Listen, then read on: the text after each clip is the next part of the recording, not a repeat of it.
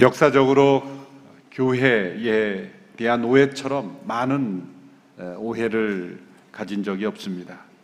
그 중에 대표적인 오해는 교회 그 자체보다 그 앞에 붙는 교회 이름을 더 중요하게 여기는 것입니다. 어떤 교회 이름으로 불리는가? 그것이 교회라는 그 단어, 그 본질 자체보다 더 중요하게 사람들의 머릿속에 기억되는 것이죠. 그래서 교회가 개척될 때 교회 이름을 짓는 것도 큰 일입니다. 또 교회를 새롭게 하고자 할 때 교회 이름을 새롭게 바꾸기도 하죠. 또 어떤 분은 교회를 정할 때 교회 이름이 좋아서 정하겠다 됐다, 또 싫어서 교회 이름이 싫어서 거부하기도 하는 그런 시대가 되었습니다. 미국 이민교회 가운데 이런 이름도 제가 보았습니다. 그리운 내 고향 교회.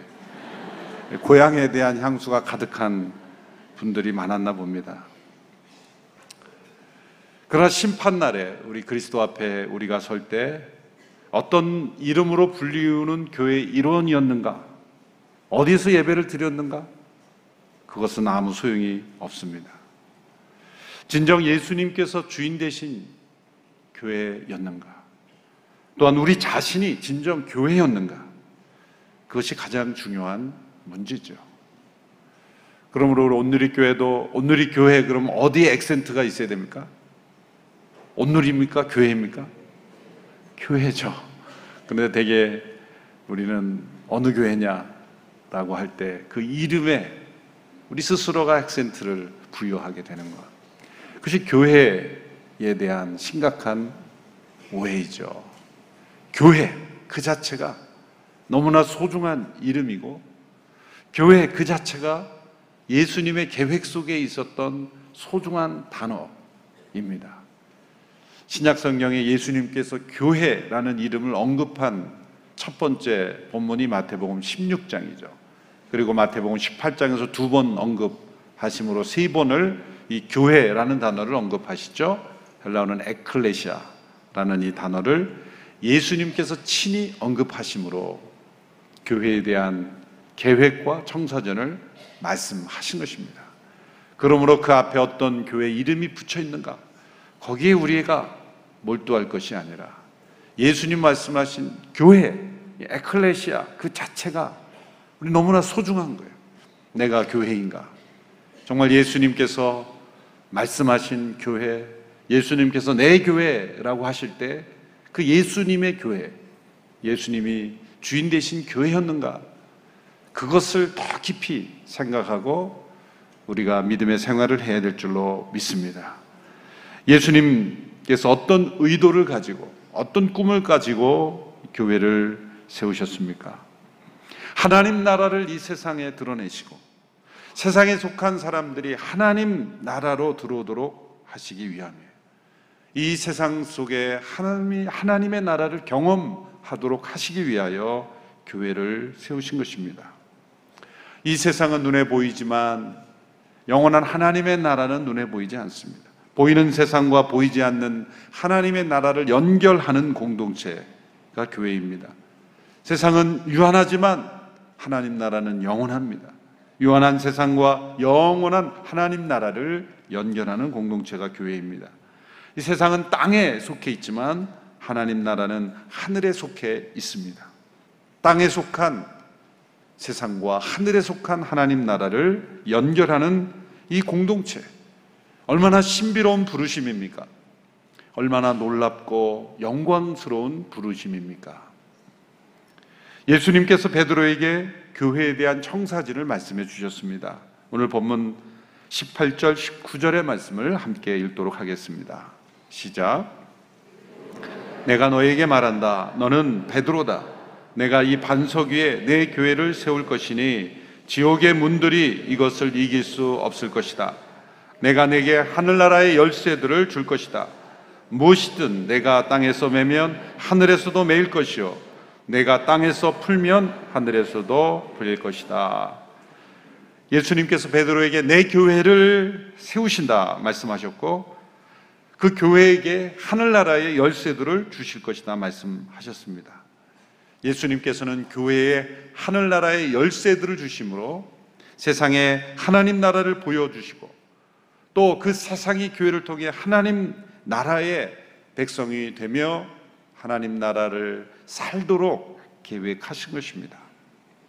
베드로에게 주시겠다고 하는 그 하늘나라의 열쇠는 무엇이겠습니까?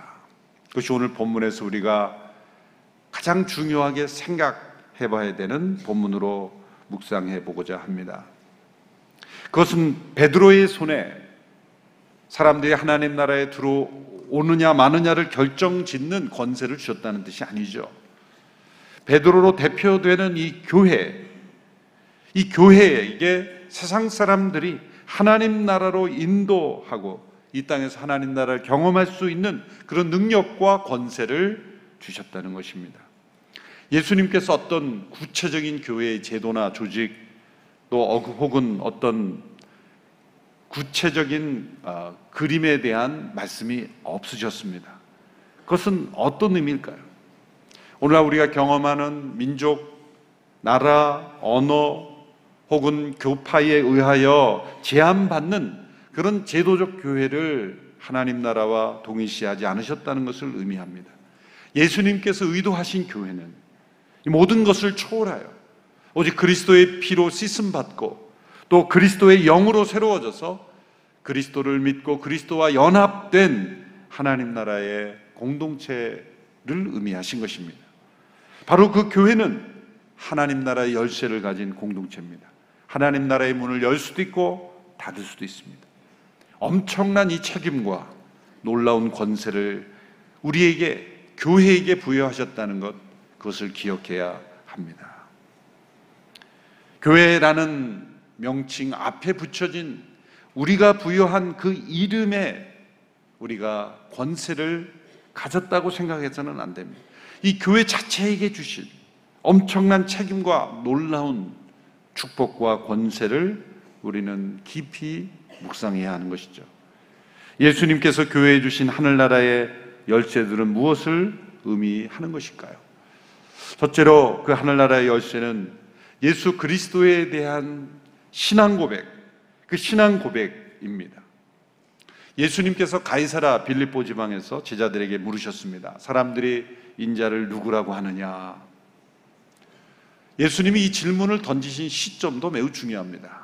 이때는 예수님의 생애의 절정에 이르렀을 때, 이때로부터 예수님은 고난을 향하여 나아가는, 고난과 십자가의 죽음을 향하여 나아가는 바로 그 시점에 예수님께서 물으신 것이죠. 그것은 예수님이 사람들로부터 어떤 인기나 평가에 연연하셨기 때문이 아닙니다. 사람들이 예수님을 누구라고 생각하는지가 예수님이 이 땅에 오신 목적과 연관이 되기 때문이죠. 제자들은 사람들에게 회자되는 그런 평가들을 말씀드렸습니다. 세례 요한이라고도 하고 엘리야라고도 하고 예레미야나 예언자 중 한 분이라고도 합니다. 사람들은 예수님에게서 나타나는 그 신비한 능력, 또 예수님의 그 놀라운 가르침의, 예수님이 보통 분은 아니다라고 그렇게 생각했습니다. 그러나 예수님이 누구인지는 정확히 몰랐습니다.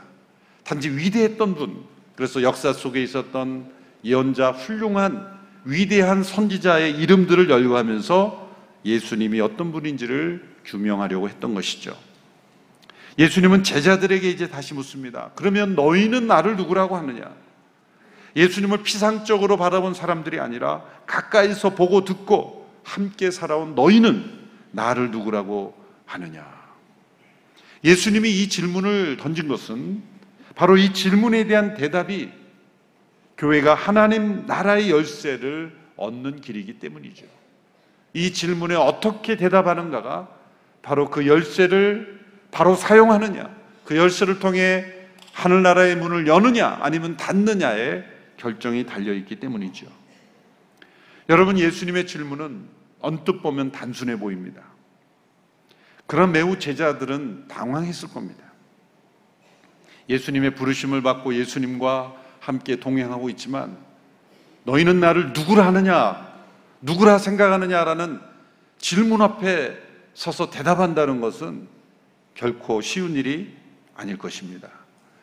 신앙생활을 오래 한 우리 성도님들에게도, 성도님 잠깐만 질문이 있습니다, 예수님을 누구라고 생각하십니까? 라고 한다면 그냥 피식 웃으실 겁니다. 아니, 예수님, 제가 예수님을 주님으로 또 구세주로 영접하고 믿음 생활을 하는데 새삼스럽게 왜 그런 질문을 던지십니까? 함께 수십 년을 생활한 배우자가 어느 날 갑자기 여보, 당신 나를 누구라고 생각해? 라고 질문하면 당황스럽겠죠. 아니, 당신이 내 배우자지 누구야? 라고 생각할지 모르지만 그 질문을 던지는 것은 그걸 몰라서 질문한 게 아니죠. 당신은 나를 누구라고 생각하느냐, 이 질문 앞에 선다는 것은 매우 심각한 관계의 질문을 던지는 거예요. 어떤 관계에 있느냐, 어떤 마음으로 나를 대하고 있느냐. 머리로 하는 지식의 관계가 아니라 마음과 삶으로 어떤 관계 속에 있는 존재냐라고 질문을 하는 것이죠. 그래서 이 질문은 매우 중요합니다. 우리의 믿음의 생활에서 날마다, 순간마다 던져야 되는 질문, 나는 예수님을 누구라고 생각하고 있는가? 예수님은 나에게 어떤 분인가? 이 질문 앞에 서야만 우리는 하나님 나라의 문을 열고 들어갈 뿐만 아니라 다른 분도 들어갈 수 있게 문을 열어주는, 열쇠를 맡은 교회의 책임을 다하는 거예요.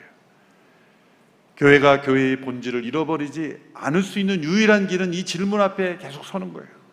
우리는 예수님을 누구라고 생각하느냐, 예수님은 우리 교회의 어떤 분인가, 그분이 우리 교회 안에 살아계신가, 우리가 그분을 어떤 분으로 생각하고 있는가.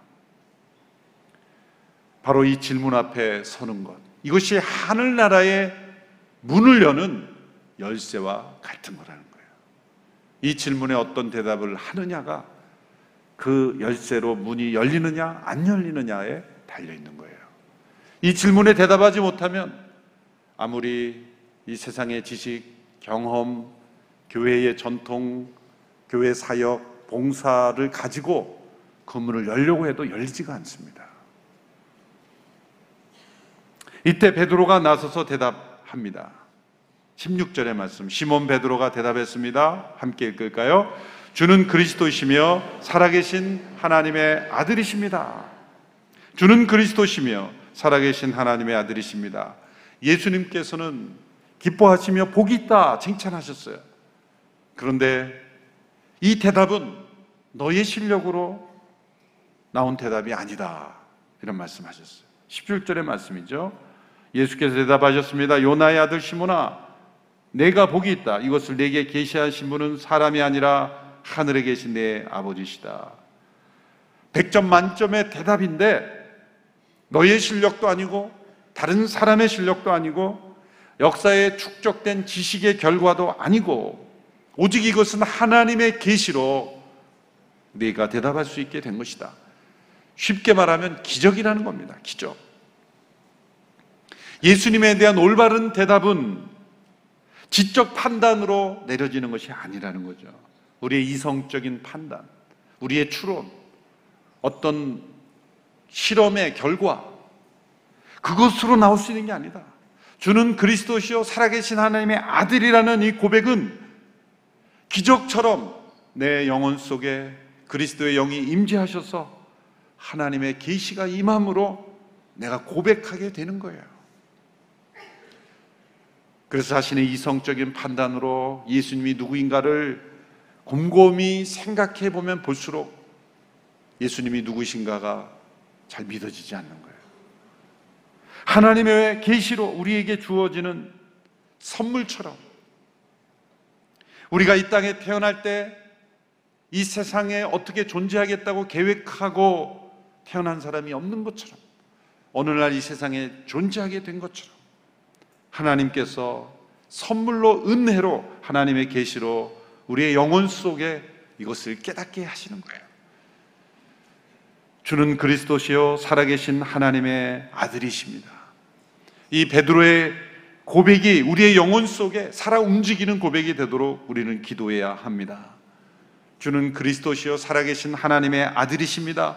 이 고백으로 인하여 우리의 마음이 떨리고 이 고백으로 인하여 하나님을 찬양하는 우리 영혼이 되기를 원합니다. 하나님의 계시로 베드로가 이 고백을 하게 된 것처럼 저와 여러분이 하나님의 은혜의 계시로 우리 모두가 주는 그리스도시요 살아계신 하나님의 아들이십니다. 그분은 살아계십니다. 그분은 십자가에 죽으시고 다시 살아나신 우리의 구원자이십니다. 그 고백이 우리 영혼 속에 일어날 때 하늘의 문이 열리는 거예요. 하나님 나라의 문이 열리는 거예요. 그리고 내가 아닌 또 다른 영혼이 이 고백을 할 수 있도록 우리가 기도하고 복음을 전하고 그 영혼 속에 이 고백이 임할 때 그 영혼에게도 하나님 나라의 문이 열리는 거예요. 그것이 바로 하나님 나라의 열쇠이기 때문이죠. 두 번째 하늘나라의 열쇠는 바로 그리스도의 십자가입니다. 그리스도의 십자가. 베드로가 위대한 신앙 고백의 모범을 보인 직후에 예수님께서 그때부터 비로소 당신이 고난받고 십자가에서 죽으시고 3일 만에 다시 살아날 것을 말씀하셨어요. 하나님 나라가 우리에게 열려지기 위해서는 반드시 그리스도께서 고난받고 죽으시고 다시 살아나는 일이 있어야 하기 때문이죠. 그때 베드로가 다시 나서며 거칠게 소리 지르며 말했습니다. 주여, 절대로 안 됩니다. 그런 일이 주께 일어나서는 절대로 안 됩니다. 그렇게 예수님께 소리 높여 말했습니다. 그때 예수님께서 베드로에게 이렇게 대답하셨습니다. 23절의 말씀 같이 읽습니다. 시작.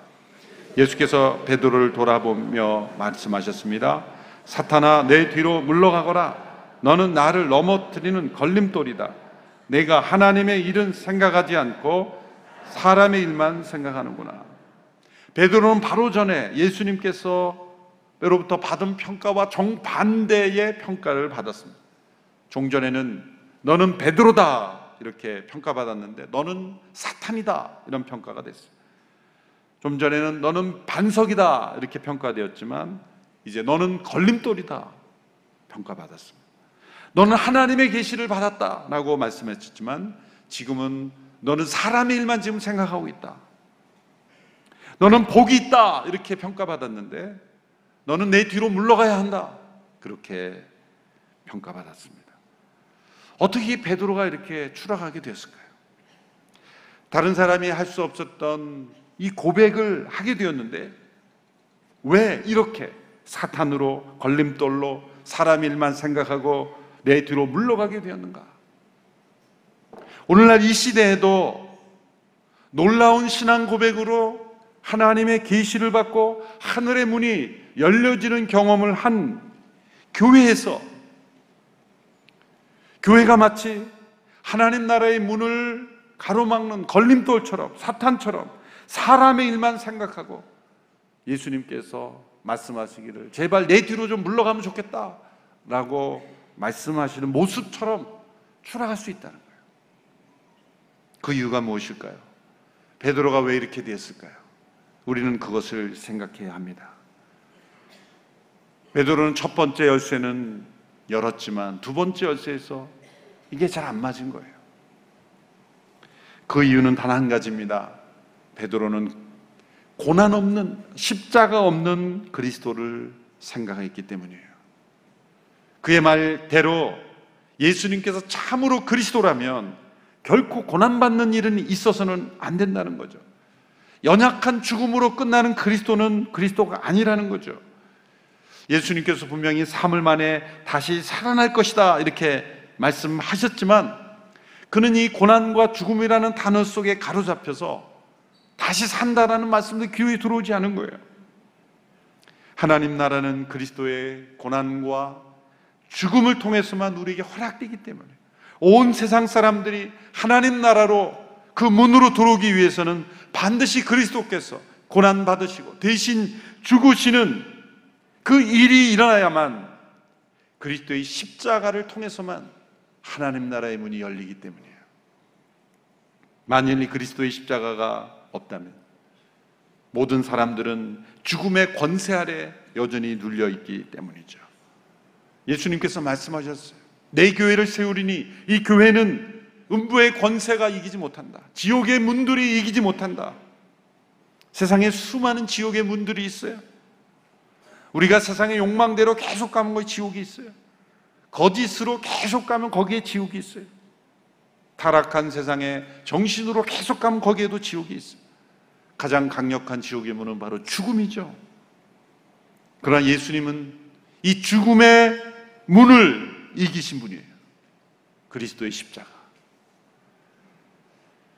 그리스도의 십자가는 음부의 권세를 깨뜨리신 그리스도의 십자가입니다. 바로 그리스도의 십자가가 우리에게 하늘나라의 문을 여는 열쇠가 된다는 거예요. 세상에 속한 어떤 우리를 무너뜨리는 권세도 우리를 무너뜨릴 수 없는 것은 바로 그리스도의 십자가가 하늘나라의 문을 여는 열쇠이기 때문이에요. 그리스도의 십자가, 그것을 우리의 믿음 생활에서 뺀다면 우리는 하늘나라의 열쇠를 잃어버리는 거예요. 십자가 없는 교회, 십자가 없는 믿음의 생활은 바로 하늘나라의 문이 닫혀지는 것입니다. 그래서 예수님께서 이어서 이런 말씀을 주신 겁니다. 16장 24절에 보시면 같이 읽어볼까요? 시작! 그때 예수께서 지자들에게 말씀하셨습니다. 누구든지 나를 따르려거든 자기를 부인하고 자기 십자가를 지고 따라야 한다. 그리스도의 십자가만이 아니라 이제 우리 자신의 십자가, 그리스도와 함께 죽고 그리스도와 함께 다시 삶을 경험하는 그런 십자가의 길을 걸어가야 하는 것이죠. 그리스도의 십자가를 우리의 삶 속에서 제외시켜 버리지 말아야 합니다. 참된 교회는 십자가를 지고 그리스도를 따르는 교회이죠. 십자가를 지는 만큼 하늘나라의 문이 열릴 것입니다. 예수님께서 그것을 말씀하셨어요. 세 번째 하늘나라의 열쇠는 바로 그리스도의 임재하심입니다. 오늘 본문 19절의 말씀을 보십시오. 같이 읽습니다. 시작! 내가 네게 하늘나라의 열쇠를 줄 것이다. 무엇이든 내가 땅에서 매면 하늘에서도 매일 것이요, 내가 땅에서 풀면 하늘에서도 풀릴 것이다. 교회는 이 땅에서 매고 푸는 권세가 있다는 거죠. 이 땅에서 매면 하늘에서도 매이고 땅에서 풀면 하늘에서 풀린다. 하늘과 땅이 연결되어 있는데 바로 교회가 매고 푸는 그러한 능력이 있다. 놀라운 권세죠. 무엇을 메고 푸는 것일까? 참 역사적으로 많은 해석들이 있었습니다. 어떤 분들은 성경 해석의 권리다, 로만 캐톨릭의 해석이죠. 심지어는 교회 조직에 속하느냐 마느냐가 바로 하늘나라에 들어가느냐 못 들어가는 결정짓는 것이다, 그런 해석도 합니다. 어떤 분은 교회의 권징입니다. 교회가 악을 행하는 사람을 권고하는데도 진정 돌이키지 않으면 하나님께서 그들을 하나님 나라에서 제외시킬 것이다 라는 그런 해석입니다. 이런 많은 해석들. 그런데 저는 이 말씀을 마태복음 18장에 가면 예수님께서 교회에 대한 두 번의 말씀을 다시 주십니다. 비슷한 말씀을 주시면서 또 다른 가르침을 더해 주십니다. 마태복음 18장 18절에서 20절의 말씀을 같이 읽겠습니다. 시작! 내가 진실로 너희에게 말한다. 무엇이든 너희가 땅에서 매면 하늘에서도 매일 것이요, 무엇이든 너희가 땅에서 풀면 하늘에서도 풀릴 것이다. 다시 내가 진실로 너희에게 말한다. 너희 가운데 두 사람이 땅에서 어떤 일이든지 마음을 모아 간구하면 하늘에 계신 내 아버지께서 그들에게 이루어 주실 것이다. 두세 사람이 내 이름으로 모인 곳에는 나도 그들 가운데 있다. 교회에 메고 푸는 권세를 말씀하신 후에 말씀하신 것은 땅에서 두세 사람이 함께 기도하고 간구하면 내가 그들 가운데 있다. 이 메고 푸는 권세는 기도를 통해서 우리에게 주시는 그리스도의 임재하심이에요. 어떤 문제의 해결보다 더 중요한 것은 그리스도께서 그 두세 사람이 예수님의 이름으로 함께 기도하는 자리에 그리스도께서 임재하신다는 거예요. 그리스도께서 임재하시는 그 자체가 하늘 나라의 문이 열린 거예요. 이 땅에서 우리가 하늘나라의 그 삶을 어떻게 경험합니까? 그것은 살아계신 하나님의 아들, 부활하신 그리스도께서 우리 안에 임재하시는 거예요. 교회가 하늘나라의 열쇠로 쓰임을 받는 것은 두세 사람이 함께 모여 그리스도의 임재하심을 체험할 때, 그것이 바로 하늘나라의 문이 열리는 열쇠가 되는 거죠.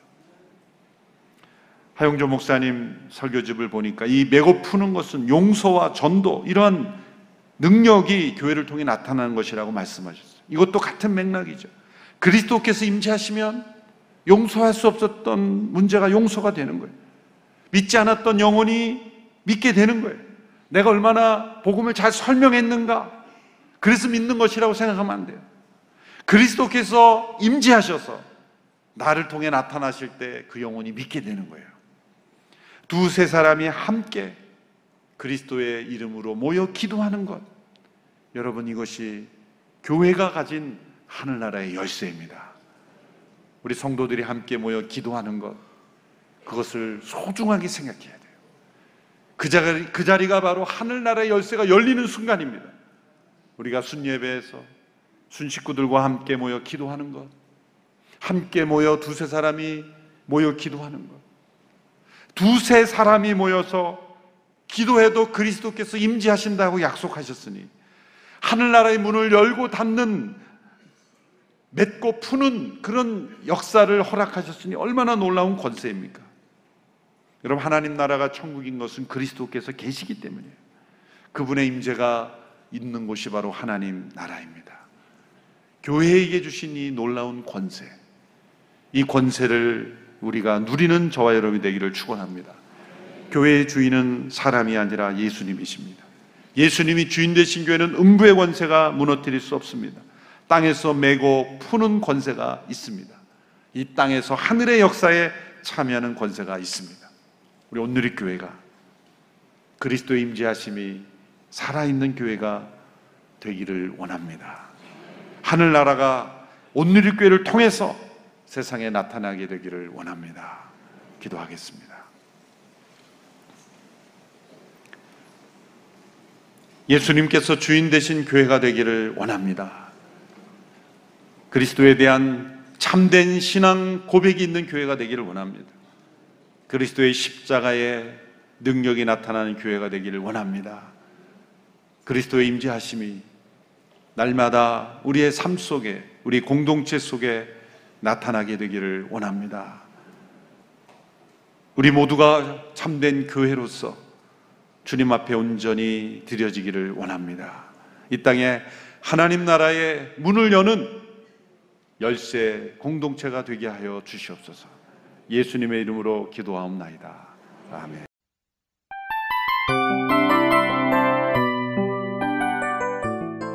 이 프로그램은 청취자 여러분의 소중한 후원으로 제작됩니다.